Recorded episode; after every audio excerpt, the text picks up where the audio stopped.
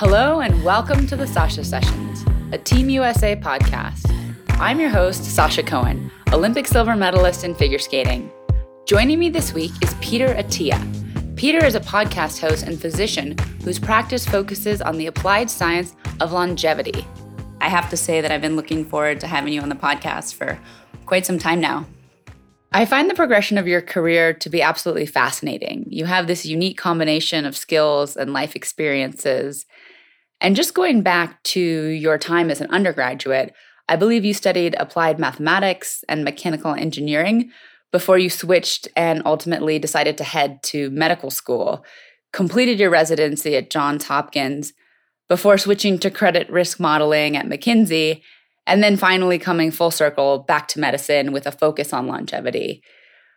I'm very curious to find out what first brought you into medicine and then ultimately why you decided to come back.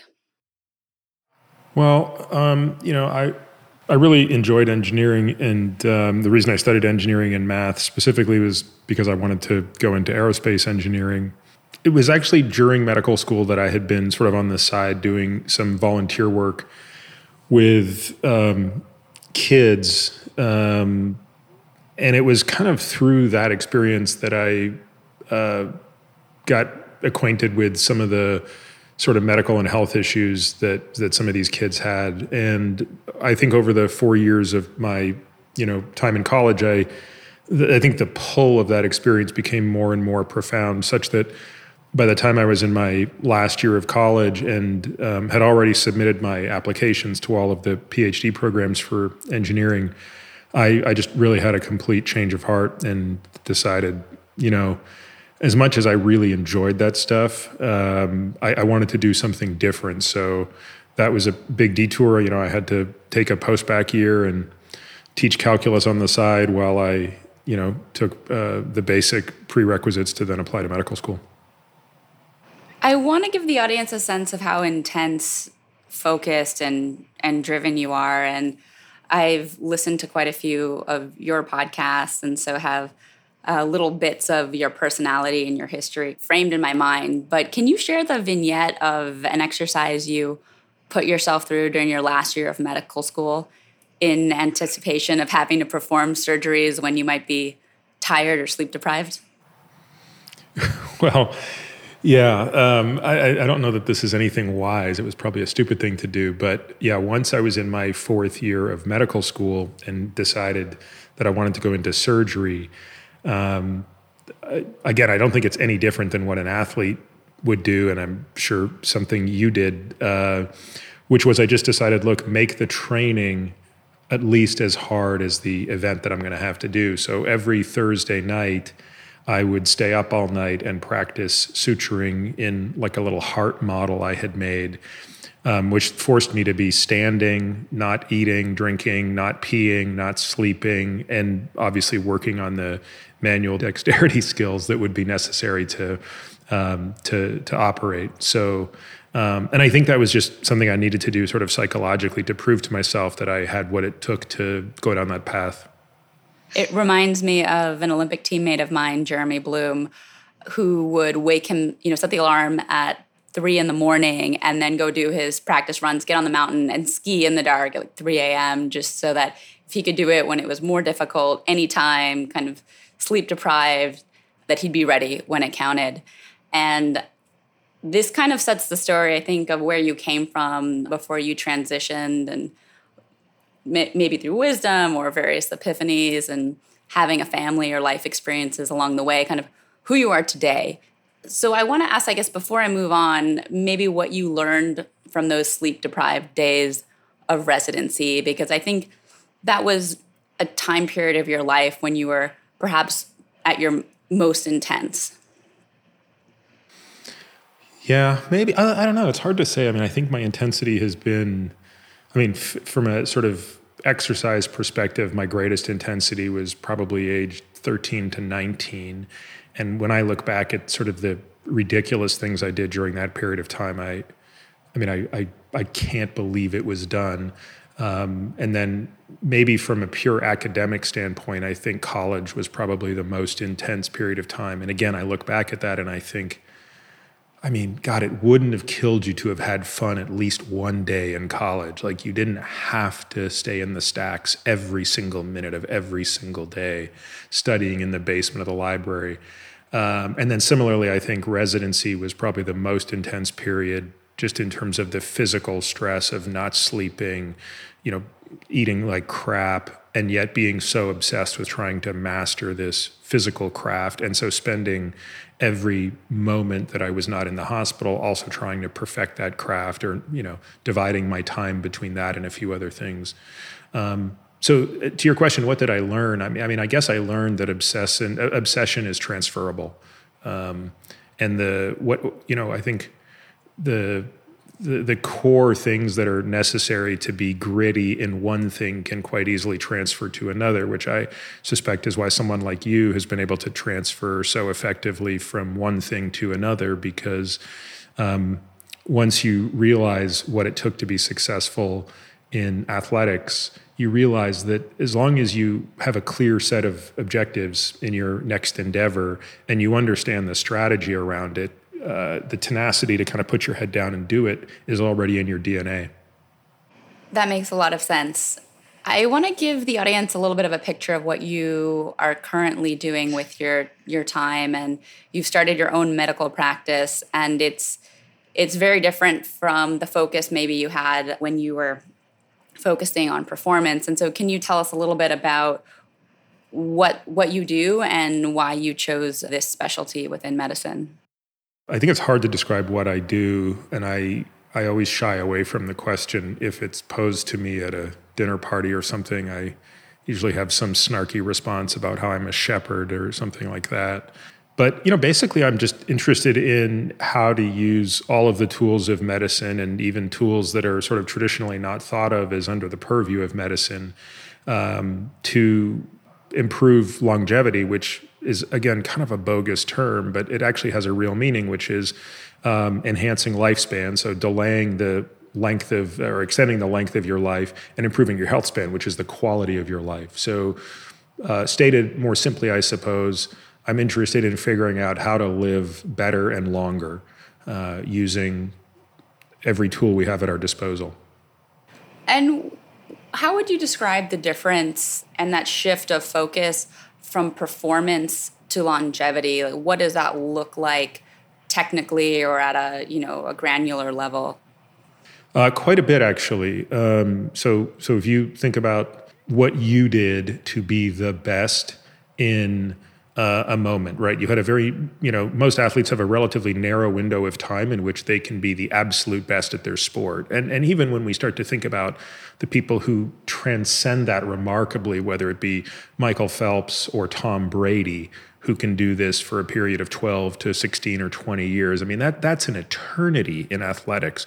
I think when you really look at the um, top, top, top level of sport. I mean, personally, I've known many athletes who peaked one year too late or too soon for the Olympics, and that was basically the end of their career. You never hear about them because they, you know, they peaked in 03 or 06, and you know maybe they made it into the World Championships, but not to the Olympics or something like that.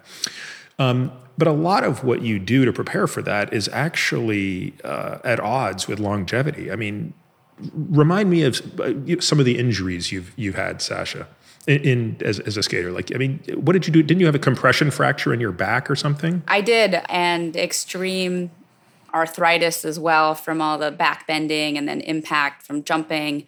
I had someone land with their blade through my calf, 21 stitches, internal and external.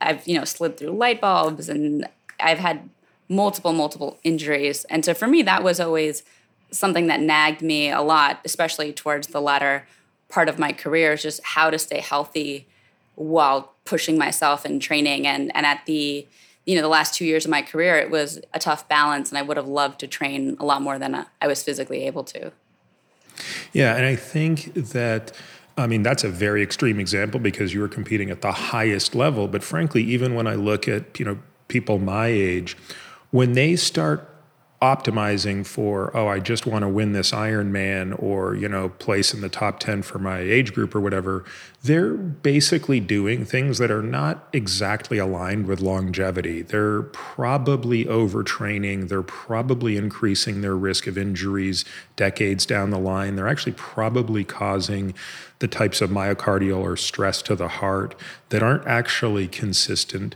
um, with benefits that they want later on. And, and, and so, just using exercise as one example, when you really start to orient towards longevity, you have to take a much longer view of your goals. Most, most people don't really think of it this way, but um, if, if, you know, if you want to live to be 90, it's probably much more important that at the age of 90, you have the ability to function like a fit 60 year old than to be 40 and be able to function like a 30 year old, if that makes sense. Absolutely. And how have you seen that in our youth? We, we focus on performance, and maybe it's because we admire our sports heroes and we have a culture obsessed with youth and at what point have you seen, whether it was personally or in your clients, that there's this awareness and this shift of longevity? And I know in, in recent years, or many in you know many startups and many, many investors that are interested in the longevity space, and so it's kind of in the public awareness. But I'd love to know maybe when that happened for you, and maybe when you see it for a lot of your patients or clients. I mean, for me, it happened in sort of two stages. I think the first awareness was more the meta awareness of the obvious, which was my mortality. And it's not, I mean, I, there were certainly many times when I came close to dying before this. So this wasn't about that type of awareness of mortality. But when my daughter was born, when I was 35, um, that was that kind of first meta awareness of, oh, there's actually something uh, worth living for that goes far beyond anything I can imagine today. So I think, you know, you're a recent mom, you can probably relate to that. I think anybody who has a child can can realize that it definitely changes your your your outlook a little bit of yourself and your relationship with your own mortality and then the desire to be around longer. So I think that was sort of step 1. And I think for me step 2 came uh, gosh, six years ago when I sort of had the aha moment of, gosh, like you're you're you're really training hard for being a nobody. You know, you're in your early to mid 40s. You're still doing two workouts a day, trying to win the local time trial and trying to figure out a way to be top 10 in your age group in masters swimming or all of these other things. And, and I'm not saying there's anything wrong with having those goals. Um, and I, I was certainly healthy and fit as a result of them. But I just had the wake up of, hey, this is actually taking you off a more important goal, which is you could channel that time and energy into a much more specific type of training that would be geared towards living longer and better as you age, not just optimizing your performance today. And, and again, part of that just came from the fact that, you know, nobody like there's no reason for for someone at my level to be doing that because there's no upside. Uh, i certainly wouldn't suggest that you know if someone's 22 years old and they have a chance to be the best in the world they shouldn't pursue it. By all means pursue it. But you know you know when you're when you're kind of an old geezer like me you you have to be mindful about what the trade-offs are and following up on that, certainly the, the chance to pursue an Olympic or Paralympic dream is really what drives so many young kids and so many people working their way up through their respective sports. How would you advise a recently retired athlete, Olympian or Paralympian, how to switch gears and begin to think about longevity and change and shift that focus and that intensity and dedication into something that can serve them for the rest of their lives? Yeah, that's a tough one. Um, I don't. I don't think I know the answer, other than just having looked at a number of my friends go through that transition. You know, I have so many friends who were either professional athletes, Olympians, etc. And I, I will say there are some of them who eh, who who somehow manage to leave being the best at a given sport and are quite comfortable going down and just doing it at a recreational level and never obviously being as good as they once were, but being totally happy being a great recreational version of themselves. So, so that phenotype exists. Conversely, I know others who can never go back and do something at a modest level because it is just too depressing. To, you know, so for example, if you were the best 10K runner in the world, or the best of any, you know anything, and then you want to leave that sport and then just go out and join a, join a local running group, they find that to be unbearably painful. I mean, I, I have so many friends that were really good swimmers who can't stomach the thought of swimming masters again because they just they did it enough. They and they also hate knowing that they're a fraction of what they once were. Okay, so the first thing I would say is decide which of those two camps you're in and don't fight it. And if you're in the latter camp, embrace something new where you can channel your desire to become better at something um, into, you know, you know, kind of a, a, new activity. So, so I think the, the the greatest tragedy I see in people who were once great athletes is the complete removal of any form of physical activity when they retire. And, and I'm sure you've seen this just as much as I have, where you, you sort of meet somebody four years after they've retired and you barely recognize them. And, and I think that in, in, in some way that stems from this well, if I can't be the world's best X, then I'm going to do nothing. As opposed to saying, well, if I can't be the world's best X, let me become a good Y. And learning to become a Y is actually a journey that's going to be just as you know, enjoyable to me. Um, now, if your question extends beyond that into the professional transition, um, I, I, don't know. That's that to me is a you know that that's an even more complicated question, of course. Certainly, I think many athletes struggle with that that time period, and it can be very depressing when I used to be able to do triples so easily kind of in my sleep and now I can barely do a lap and I'm winded and I can't do a single jump. So it I think in one sense it gives you such a tremendous appreciation for the level that you took your body to when you were a teenager and just took it for granted. And now there's just a complete another level of respect for the level I pushed my body to and what it was required and ultimately what it was able to do. And then at the same time, I think it's like dealing with a type of mortality, but in your 20s or 30s, depending on the sport, where you might retire from a normal profession in your 60s and try to find some sense of relevance and what that means of closing this door on like your life's work. But as athletes we do it so early. It's, it's hard to know that you were the best your body peaked at something at such a young age. And so it is it is a challenge i think mentally and physically to maneuver and to shift that. But then just to dig a little deeper on the just the longevity side. So like as an athlete, the things that I used to do to try to, you know, sprints for cardio or certain supplements that I took for performance, how should I think about how I should exercise, eat or sleep for longevity? Like is there something very specific that pops out for you that differentiates the two? Yeah, definitely. Um, I think exercise is by far the easiest place to draw that distinction. So in when you're optimizing for performance, specificity is everything. Uh, you know, someone who's training to run the 100 meter versus someone who's training to run the 1500 versus someone who's training to run the marathon um, they're going to train completely differently because they're optimizing different energy systems. So the 100 meter is a pure creatine phosphate activity. There's nothing aerobic about it. There's nothing anaerobic about it. It is a sub 10 second all out burst that you know basically goes creatine phosphate to anaerobic, and that's that's that's it. I wouldn't. I'd even hesitate to call it anaerobic. Uh, you know, conversely, when you look at the metric mile, you're basically dealing with an energy system that is the maximum aerobic output. So it is. You know, I hate using. Sim- I hate simplifying it too much, but it's effectively a VO2 max event. Um, which is not to say the person with the highest VO2 max wins, but but you know it's pushing that energy system. And then of course at the mile you're base uh, pardon me at the marathon you're looking at the most aerobically efficient uh, mechanically efficient athlete. And again those are all gross oversimplifications but they illustrate a point which is you're not going to take one athlete from one of those and put them in the other to the other. They, they are you have to really specify the training around them. In my view once you shift out of trying to be the best at one thing and you're trying to be the best 90 year old, which I have this mental model that you've probably heard me talk about on the podcast called the Centenarian Olympics. So the Centenarian Olympics, of course, is what are the things you want to be able to do as a hundred-year-old Olympian?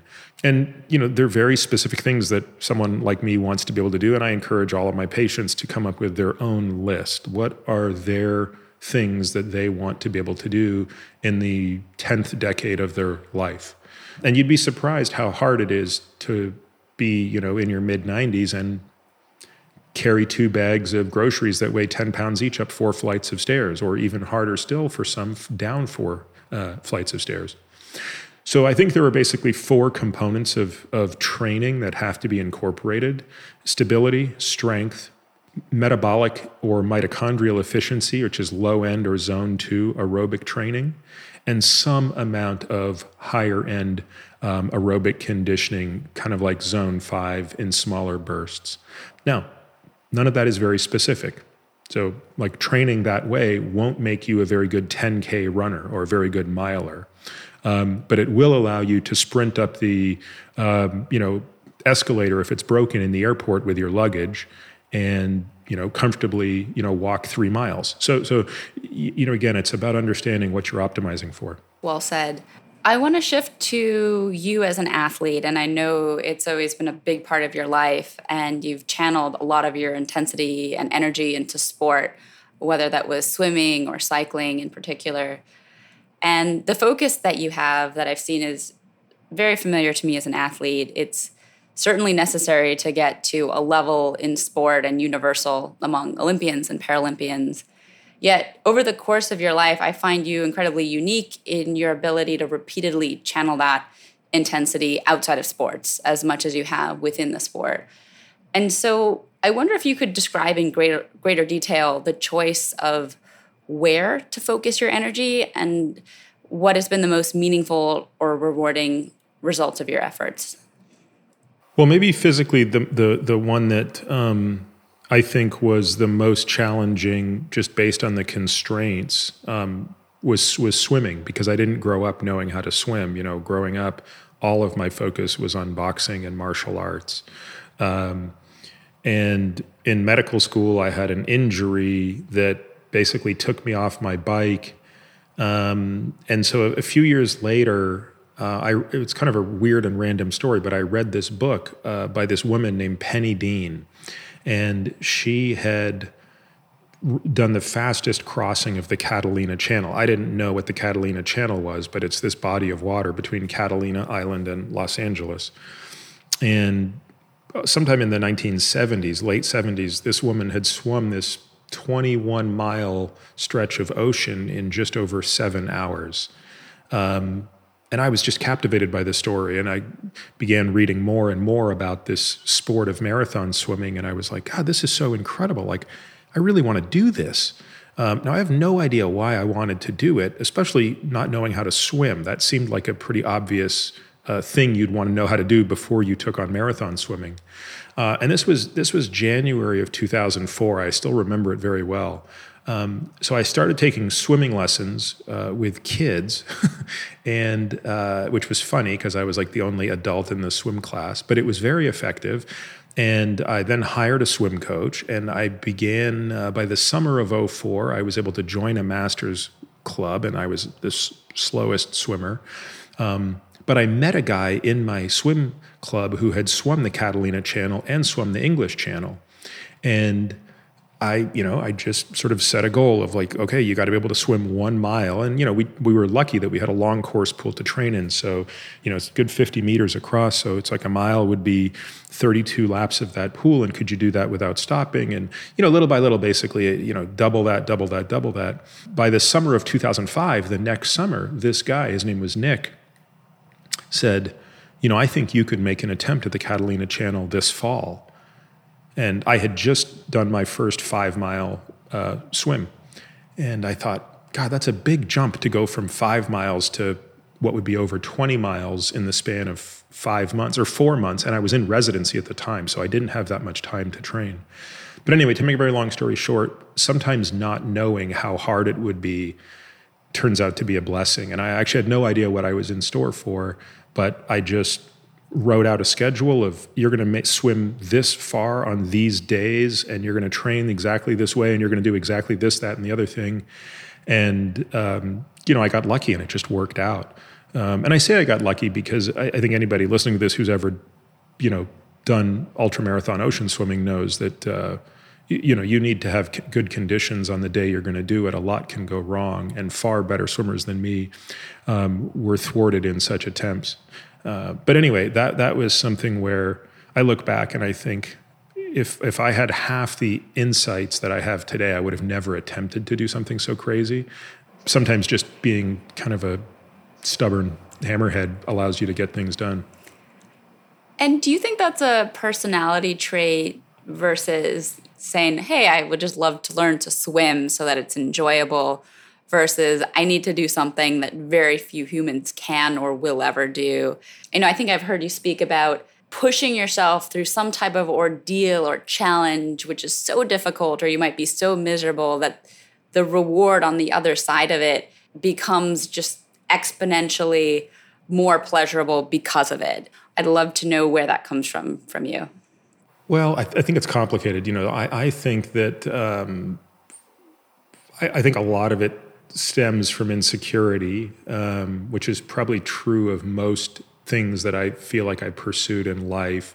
I think there was always some feeling of inferiority and, you know, if I can be exceptional at this, if I can graduate first in my class, and if I can do this thing that's really hard and, you know, do this many push ups and run this many miles or whatever it is, I, I, think even if nobody else knew those things that you were, you know, but just doing them itself, uh, just like your, you know, you talked about your your friend who's up there skiing at three in the morning. I mean, in large part, that was for him, right? That was so that he could know that he could do that. And, and I felt the same way when I would, I always felt that I had to finish my run before the sun came up every single morning in high school because I knew that the guy that I was going to fight wasn't even running yet. So, so again, it's all these mind games, but I think they do stem from a little bit of insecurity for sure.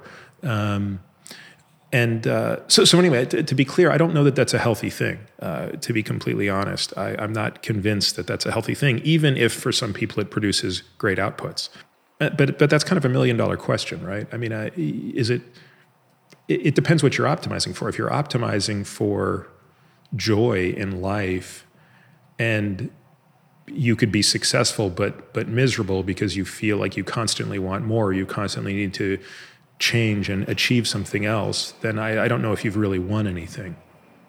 I think my follow up question to that would be do we actually choose what we optimize for or are we do we is that something we fight because of insecurities are we innately programmed to need to prove and achieve whether that makes us happy or not. And i think this is maybe leads to some other questions of as one walks through life and has a certain maturity and has had certain experiences you know you start reading the stoics and you start meditating and you start thinking about your mortality and your children and and what you actually want in life. I would say that personally i aspire to but i have not yet been able to really choose what i optimize for. There's a little voice inside that that really steers me. So feel free to kind of comment or respond on that how you how it affects you. I don't know. I mean i, mean, I guess i i think some would argue I, I, I can see the argument that you don't but i but i also think we do have some control over over the decisions that we make and i think we to some extent have have control over over our demons and i think in some cases our demons do really quote unquote productive things for us in the business world uh, in the athletic arena. Um, but but I also think that they, you know, the chickens always come home to roost at some point, and I think a lot of people who can channel all of their demons into some remarkable achievement usually have something leak out elsewhere, right? It usually sabotages relationships, for example. Um, so I think that's why, for me, trying to be a little bit more reflective on the why and and and being a bit more open and honest with myself about you know what it is I'm pursuing and why. And again, that that could be sort of athletically or not. I don't. I'm not pursuing anything athletically at the moment. Um, it, it's still uh, it's still a great exercise in in you know, I hate it sounds corny, but kind of sort of probing my soul a bit. That's that's well said, certainly. I want to step back a little bit and see how you value and allocate your time and energy to these potentially conflicting goals. And for me, it was winning, exploring, finding meaningful work. And, you know, for you, certainly with your your practice, your pursuits in sport, longevity, and and your family, I know that your priorities or values have evolved over your career and your life. And I know you, you reflect a lot and try to make very deliberate choices. So I'd love to understand maybe your framework or how you've thought about allocating time and attention, which are such scarce resources these days. They are the scarcest. Um, I mean, it's a cliche, but it's a cliche for a reason. And and so I think there's no question in my mind that my highest priority is my family, and I think that that's become much more obvious to me in the past three years. I have three kids, and they're you know about 12 and a half, six and a half, and three and a half, and and sort of a number of events in my in my life over the past few years have have really brought home to me that there is this super finite window that I have with my kids that I'll never get back, right? Once kids are gone, once they're off in college, um, it, you just don't have quite the same experience with them. You, it'll be a different experience. It sounds like it can, you know, be a great experience, but it won't be quite the same remarkable formative time that I have now. So, you know, that that is just my highest priority. And if anything good for me personally has come out of COVID, it's been a dramatic reduction in travel. I mean, I used to basically live on the road, probably 20 days a month. I was traveling. Obviously, that stopped, and that will never happen again. And that's been incredible. So to me, that's that's that's just the most important thing. And and basically, also just kind of learning to say no to things and learning to accept that there are just a bunch of things I don't like doing. And I think I used to do things a little bit out of obligation and a little bit of feeling like well, I probably should do this because it's a great opportunity, or I probably should do this because th- this is a nice person who's asking me, and I, I'm, I'm getting, I'm still not great, but I'm getting better at just realizing, you know, actually, I don't, I don't want to go give a talk. Like, I, you know, I get asked to go give talks all the time. I hate, I hate public speaking. I despise it actually. So I'm not going to do it anymore, um, unless, unless there's some really compelling reason for me to do so. That makes sense, uh, especially being driven by insecurity or wanting to please or achieve it's it's hard to turn down what seems like a, a good opportunity to do that i want to circle to the topic of meditation because i know it's something that is pivotal to many athletes training and you know i think when i competed we didn't call it meditation we called it visualization you know which is a, a different version of, of meditation but it was a huge part of my training and focus and imagining my Olympic routine four years away and how I would feel and how I would respond to that. It's become such a theme in popular culture now that everyone meditates and there's an app for it and and there's an awareness and it seems like the people that are the most intense and trying to achieve the most are also really wrapped up around this idea and practice of meditation. Uh, so I'd love to hear your thoughts on that. I know meditation practice is, is a part of your life, and maybe when you started and why. Yeah, I mean, I, I, again, I think meditation means many different things to many different people, and obviously there are different schools of meditation. Um, for, for, me, meditation is just a tool. Um, it's a, it's an exercise. So uh, again, I, I am sure I, I'm trying to think who it might have been Jeff Warren, who's a meditation teacher, and I think he used this analogy. You know, you can, you know, think of meditation like going to the gym and lifting weights. Going to the gym and lifting weights, unless you're a power lifter, is not really an objective, right? You lifted weights a lot as a figure skater, but you didn't do it because you were interested in lifting weights. You did it because the strength that you gained, the muscular endurance that you gained, was able to port into the thing you did care about, which was being able to jump higher and being able to recover quicker from said jump so you could do the next jump. Right? I mean, you were do it, you were moving around these pieces of iron so that you were changing the physiology of the fibers of your muscle to help you do what you wanted. And that's how I think of meditation. This idea that I, you know, would sit there, close my eyes, focus on my breath, I find that neither enjoyable, particularly interesting, uh, th- that, you know, I don't, I actually enjoy lifting weights much more than I enjoy that. But why do you do that? I think there's great value in that exercise in that it teaches you something that you carry with you in the rest of your life, which is it teaches you that there's an inner dialogue inside our heads that almost never goes away. And for people who haven't meditated at all, especially a type of meditation called mindfulness meditation, that idea might seem foreign. That idea might seem odd that you have an inner dialogue that never goes away. That inner dialogue turns out to matter a lot. Um, it can have very negative consequences if it's saying the wrong thing.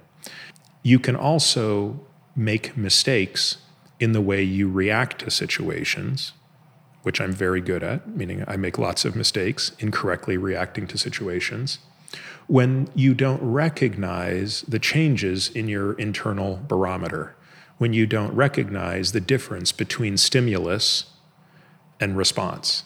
And so I think the simplest way to understand what meditation is is to think of it as a tool that creates a bigger and bigger pause between stimulus and response.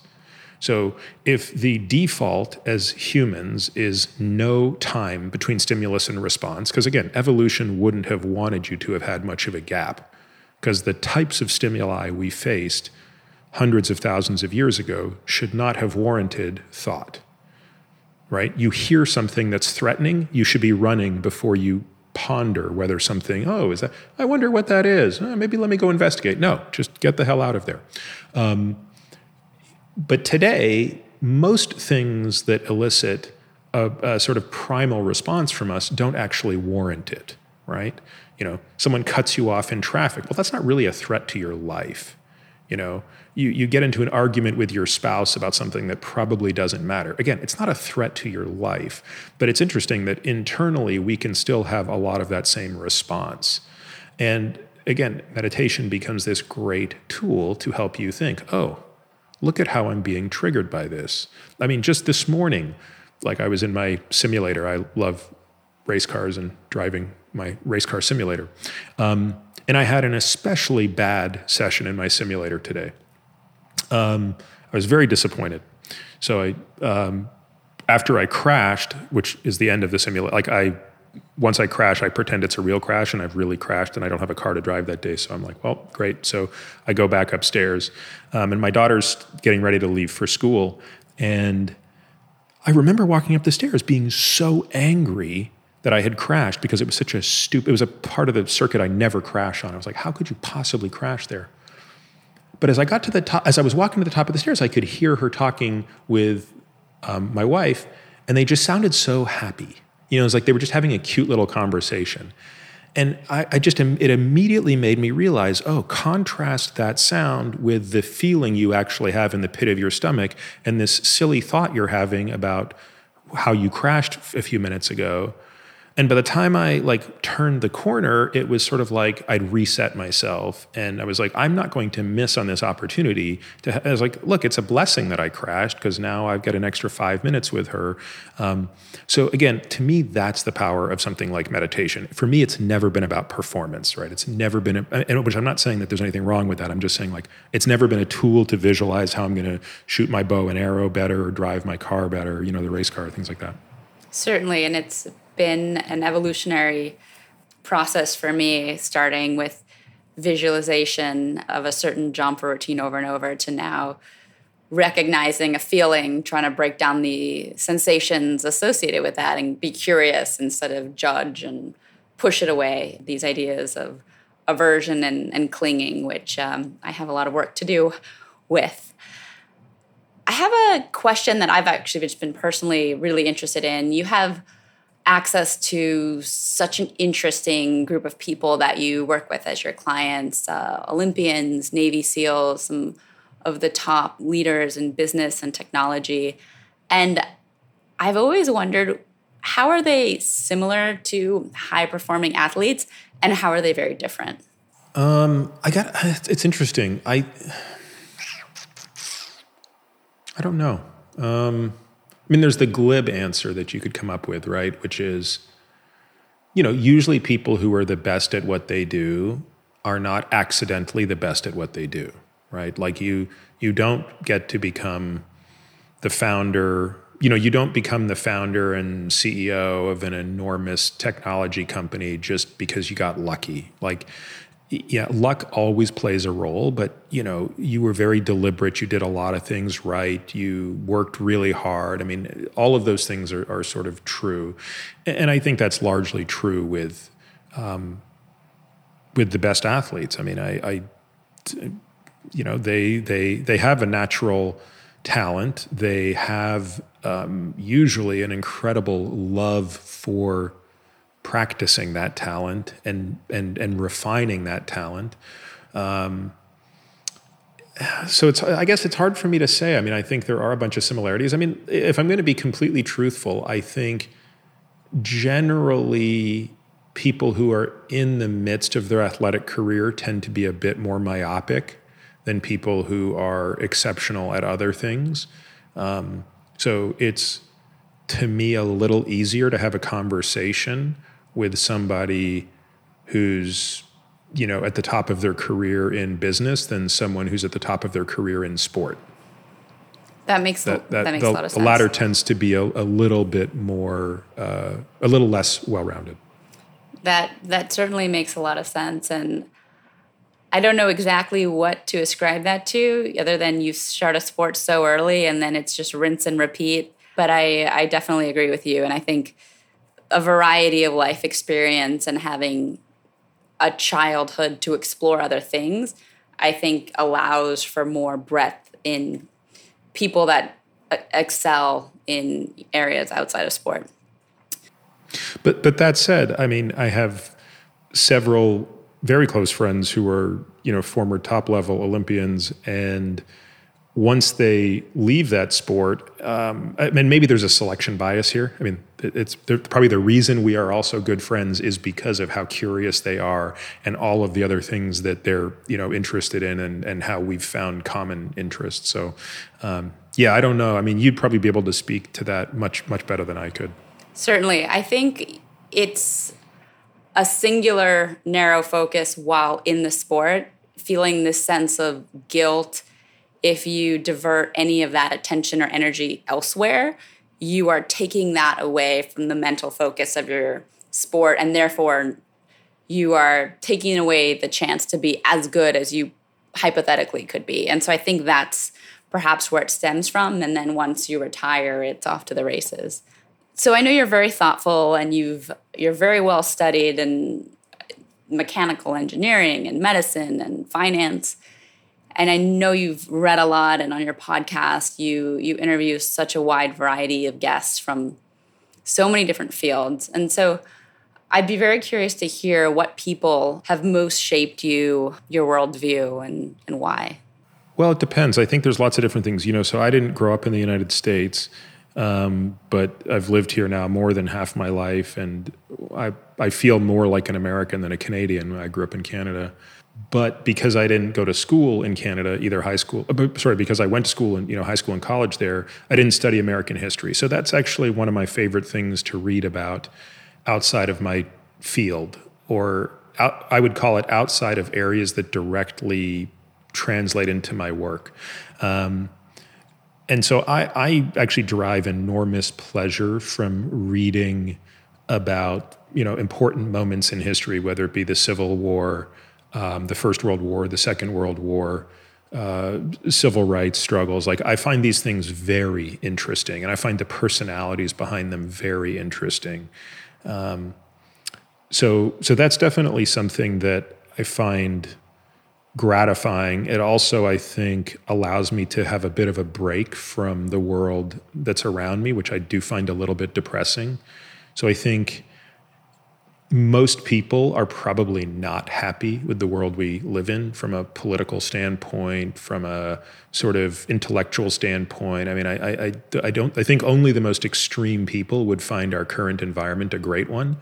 I, I just, I, I think it's just wonderful to be able to have a reprieve from that and to go back and focus more of my energy thinking about, you know, you know, what were the struggles that Abraham Lincoln had to deal with, or Teddy Roosevelt, or Lyndon Johnson, or FDR. So, so again, no bearing on my on my professional life, um, but but just an enormous pleasure reading that type of stuff. Um, in terms of something that has probably a very direct bearing on my life and my work, I think is just a greater and greater um, dive into mental health. I think this is undoubtedly the most underappreciated facet of health and longevity. Um, and we can call it mental health, we can call it emotional health. I, I think I don't really distinguish between these two, even though. Um, you, you, know, certainly the field of medicine would, would refer to mental health in pathologic terms, but but I, I just think that that's uh, something I can't learn enough about, both in myself and then by extension in, in the people I'm trying to help.